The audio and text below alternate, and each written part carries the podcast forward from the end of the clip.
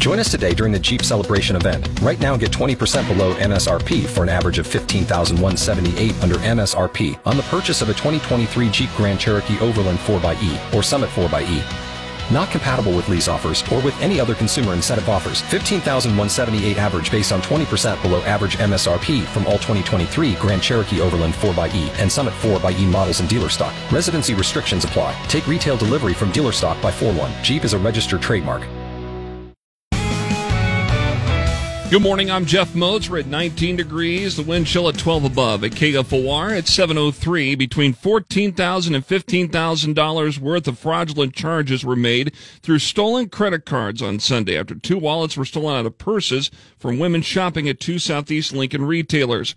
KFOR News this morning talked to Lincoln Police Captain Max Hubka. They do appear to be related, but um, we are definitely going to be doing follow up and hopefully be able to identify suspects. Hubka tells KFOR News somehow both victims became distracted while shopping and had their wallets stolen from open purses in their shopping carts.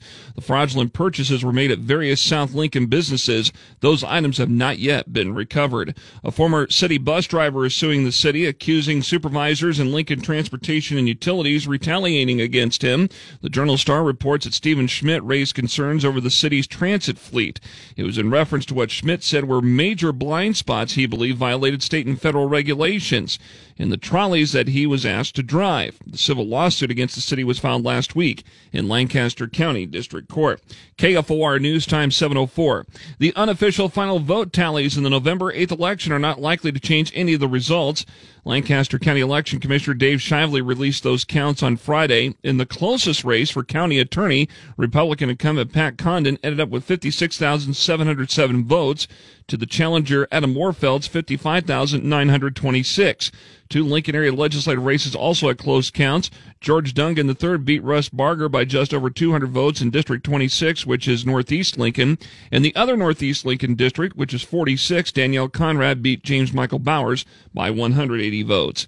Nebraska's unemployment rate for October was at 2.4 percent. The final figure is two tenths of a percent higher than September. The October rate in Lincoln was even 2% up a tenth of a point from September.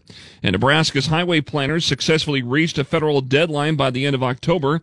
They committed all $421 million the state was eligible to receive from the 2021 Infrastructure Act. Congress passed a law to help states update roads, bridges, and other local infrastructure. Lincoln will get $23 million of the money for its new downtown Lincoln bus station.